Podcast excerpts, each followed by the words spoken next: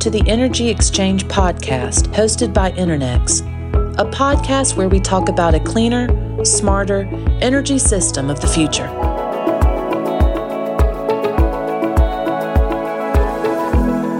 Hello, I'm Ron Chebra, Vice President of Grid Modernization with EnerNex, and I'll be your host for this episode as we explore the challenges and needs utilities have in developing a good foundational solutions architecture that is flexible and extensible enough to support many of their grid modernization programs. Many leading utilities have developed and implemented an established process and methodology to help ensure their investments are done in a holistic and orchestrated manner. To provide some insights on real life experiences, I'm pleased to introduce our two guests today Jerry Casarella, Enterprise Architect at PSE&G in New Jersey, and Kay Stefferud, Director of Implementation Services here at EnerNex. So, welcome, Jerry and Kay. I have a few questions to get the conversation started. Jerry, can you provide some insights into how you've helped PSE&G adopt and implement structured architectures? Sure. Thanks, Ron. And first of all, uh, thanks for uh, suggesting this important topic. I think it's very relevant to the things we're working on today. Um, let me first start by discussing how we view enterprise architecture. Just as you would not start to build a city without a master plan, nor would you not build a house without a blueprint. Uh, you also would not want to build a smart grid and the associated component without an overall architecture. And we have been fortunate to have a formal enterprise architecture practice for over 20 years here at PSE&G. And we have leveraged uh, many of the associated artifacts, things like guiding principles, business architectures, application, data, infrastructure, conceptual design, to help us plan, design, and more importantly, integrate uh, at first traditional utility systems such as OMS, GIS, work management and dispatch, computerized maintenance management system. These were the systems that we were working on back in the 90s, and we leveraged enterprise architecture back then. And more recently, as we work on grid modernization initiatives such as CADMS, we have also leveraged those tools. I think without a structured enterprise architecture approach, these systems would have been deployed in silos and would not have provided the full benefits. Now, in addition to helping us with the actual implementation, these artifacts have also been very useful to us to gain alignment among different stakeholders and to gain funding approval. We all know how challenging it is to make the business case for these major costly initiatives. So our executives are always keen to see that the team has thought about the big picture and the strategic implication of deploying these systems, and structured architecture certainly uh, help to do that. As an example, uh, we use uh, guiding principles to help us make strategic choices. When we first started this journey, one of our guiding principles was that we had a bias towards buying off the shelf applications as opposed to building them in house. More recently, we have put in place a guiding principle of a cloud first approach and a bias towards open source solutions. So that's one example of how to leverage enterprise architecture artifacts to make sure we make the right decision. Another very valuable artifacts we have used is something we call the business alignment model. This is a tool that helps us to map the enterprise vision to the business unit strategic goals which are then mapped to business outcomes and capabilities, which are then in turn mapped to technology investments. And by going through this process, this gives us a direct line of sight from vision to strategy to technology, and this helps us to ensure that we are making investments in the right areas. I should also mention that we have also um, participated a little bit in some of the industry forum. Uh, SEPA has a Smart Grid Architecture Council so I encourage people to certainly participate in that, that they have some artifacts already created that are useful. And another thing we did is uh, we implemented an enterprise architecture tool to help us in this journey. And we've had mixed results with that. I, a saying that I, I like is a fool with a tool is still a fool. Uh, the main point there is that, you know, before just deploying an enterprise architecture tool, make sure you have the right culture in place, make sure you have a good way to capture the data. So these are some of the insights that uh, that have helped us, Ron. Jerry, thank you. Some very interesting perspectives. Kay, I know that you have been helping a number of utilities, much like Jerry has just described, starting at the business need and then exploring the technologies, the systems, communications, and application areas, and then applying these consistently. I'd like to get your perspective on the standard industry frameworks and what are you, what are you seeing across the utility landscape? Thanks for asking, Ron. As leveraging lessons learned from other utilities is one of the best ways to ensure a smooth implementation at your site. So, in terms of architectural frameworks, the National Institute of Standards and Technologies Smart Grid Framework, which is now undergoing and receiving comments on its fourth revision, provides an excellent starting point for grid modernization architecture. Also, mapping to industry standards such as NIST Smart Grid Reference Architecture, communication standards including IEC 61850 and the newer IEEE 2030.5, as well as to the revised DNP standard for DERs, can help utilities acquire systems at lower costs and to implement new systems more efficiently, more efficiently and in less time. In terms of lessons learned, it's critical for utilities to specify the standards they want in their acquisition RFPs. For example, if utilities plan on utilizing smart inverter capabilities, then their system RFPs for T&D systems should include a requirement that the systems support the new 2018 version of IEEE 1547. Another lesson learned is that standardization lessens integration effort, but substantial effort is still needed. For example, the use of the Common Information Model or CIM is important. So utilities in the US typically use CIM extensions, which by definition are non-standard. Using a system engineering approach during the design phase, which defines first the interfaces and then the data flows and then continues down to the definition of each data item, requires time, but is time well spent. Following a disciplined data definition process will reduce both implementation costs and project timelines. I noticed that Jerry mentioned architectural tools, and we do find that the tools are helpful, but as he said, you, you need to be able to be skilled in what you're doing rather than simply using a tool. Very interesting, Kay. Jerry, we are seeing this convergence of IT and OT, and I'm wondering about what you are seeing within PSE&G. How do you harmonize users? I would suspect that there are some very interesting differences and commonalities among these communities. So, what are you seeing happening with this convergence from your perspective? You know, Ron, you know, we've known each other a long time, going back to the AMRA days, for those of you that know what that acronym is, Automated Meter Reading Association. And, you know, one of the first things that struck me uh, when I first started to work in the utility sector is how the business folks and IT folks seem to think that we're working for two different companies instead of the same enterprise. And this was somewhat natural in the past when the OT space was engineered with mostly electromechanical devices with uh, little embedded software. But now just about every device is a microcomputer with embedded software and networking communication. So it's very essential for OT and IT to come together. I think the first step in this journey is to change the culture and educate both areas, OT and IT, on the interdependencies that they have on each other, the need to work as a team. And I think ultimately that is the only way that, you know, we can be successful today. I mentioned the business outcome model before.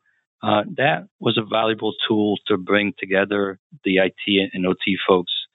But also, I think in addition to the changing the culture I mentioned, uh, structural organizational changes are also sometimes required. As an example, we are currently working on a vision we call Energy Cloud, which brings OT and IT under a single organization to create an open platform that supports the different initiatives we have going today. Things like connected device like transformers, electric vehicle chargers, smart thermostats, connecting a secure network layer to enable secure two-way communication. Part of that is also a microservices layer to facilitate timely and simple data exchanges. And then uh, best-in-class customer management, and then getting our solution provider and our partners to also participate in that. So instead of OT and IT going off in different directions, we're using this energy cloud platform to get those synergies. Uh, in addition to that, this is very important. We're also moving to a product based organization. Typically, we were, most companies are structured on the IT side on a plan, build, run structure. We're typically plan, build, and run and are, are separate departments within IT. What we're moving towards is to have product teams that have both OT and IT competencies. And these teams will manage the work not by how it's produced, by how it is consumed by the end user, and what capabilities are required by those end users. These teams will have full control of the people, process, data, and technology to support a specific business outcome. And they will also continuously work to enhance and innovate their products. And this is not a trend that we're embarking on, but it's a general trend. According to Gartner, by the end of 2018, approximately 78% of companies will be moving to some kind of product manager model, including very large companies such as uh, Autodesk, Cisco, Intel, and Merck. And for those that are interested in learning more about our Energy Cloud initiative, our CIO will actually be presenting this at Distributech uh, in a session called Building an Energy Cloud Platform with Innovative Technologies, Improved Process, and a culture of innovation, experimentation, and short deployment cycle. It's a mouthful, but you'll see we found that this is a very good way to bring OT and IT together. So, on that note, Kay, what do you see from your vantage point about what is happening with the convergence of IT and OT? OT and IT convergence continues to be a pain point for utilities. One successful strategy is to use enterprise architecture to help harmonize solutions and, in the process, bring the OT and IT organizations into closer alignment. For example, if the operational side of the house is using one set of cybersecurity tools and the billing department is using different cybersecurity solutions, then having the OT and IT groups develop an enterprise architecture with a harmonized set of cybersecurity solutions can help move the OT and IT organizations into closer alignment. Another key point is that the OT and IT organizations often have subgroups, and it's important to involve and seek inputs from all of the OT and IT organizations to include cybersecurity, data centers, operators, field crews, planners, engineers, and trainers. As Jerry mentioned, a multifunctional team with the backing of senior management and active participation from each of the IT and OT organizations can be used to bring the OT, these two groups together into closer alignment. Thanks, Kay. I know that you and Jerry have put together a utility university course that is being offered at Distributech 2019 in New Orleans. Jerry, why should people consider taking this course? Well, Ron, first of all, I think it's because it has a great title. The course is called Practical Enterprise Architecture Tools and Concept for Smart Grid Design. So it's a very impressive title. So if you tell your peers that you're attending it, they'll be likewise impressed. But on a serious note, the course is going to be geared to go into more details on some of the topics we've been discussing today. We just scratched the surface on the value of enterprise architecture and some of those artifacts. And as much as possible, we're also going to try to provide practical suggestions and learnings that you can take back and apply in your grid and modernization initiatives. A lot of times, these enterprise architecture tools and discussions tend to stay at a very theoretical level. We're going to try to bring it to very practical and use some specific examples to bring the concepts home. The course objectives are to understand the role and the value of the enterprise architecture and system engineering, specifically in developing and deployment of grid modernization and smart grid systems like ADMS that we touched on before. We're also going to help the participant understand key enterprise architecture and system engineering artifacts. These are the things that you'll actually produce to help you in your implementation. Things such as use cases, architecture framework, reference architecture. And then we'll also touch on the outputs from architecture design frameworks such as TOGAF. And generally, we'll familiarize the participants with the architecture process through some interactive exercise using distributed energy resources, ADMS as an example. So I think it'll be a very worthwhile course and also a very practical course for you to take back in your uh, utilities. Thanks, Jerry. So, Kay, what do you see as some of the key takeaways that participants will learn? I think key takeaways from the course will include understanding the key steps in implementation of enterprise architecture, as well as understanding the challenges in doing so.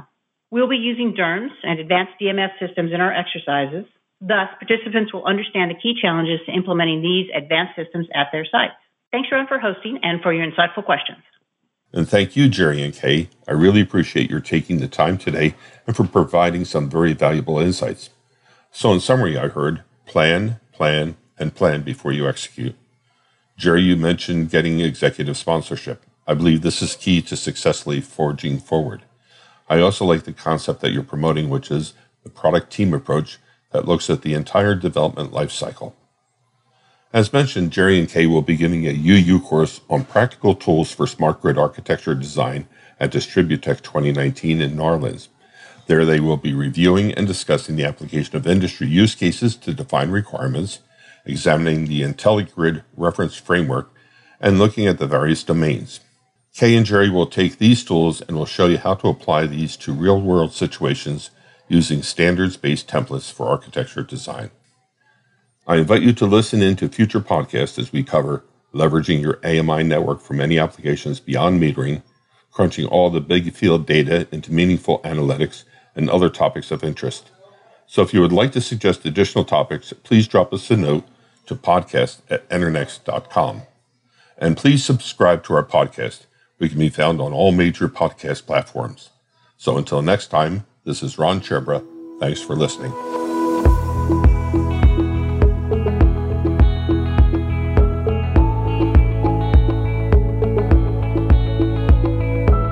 Discover more about EnerNex by visiting www.enernex.com and join us for upcoming issues of the Energy Exchange podcast. EnerNex, a CESI company, is a leading provider of research, engineering, and consulting services to the electric power industry worldwide. Founded in 2003, the company is focused on helping our clients understand, adopt, and leverage new and emerging electric power technologies to advance a cleaner, smarter energy system of the future.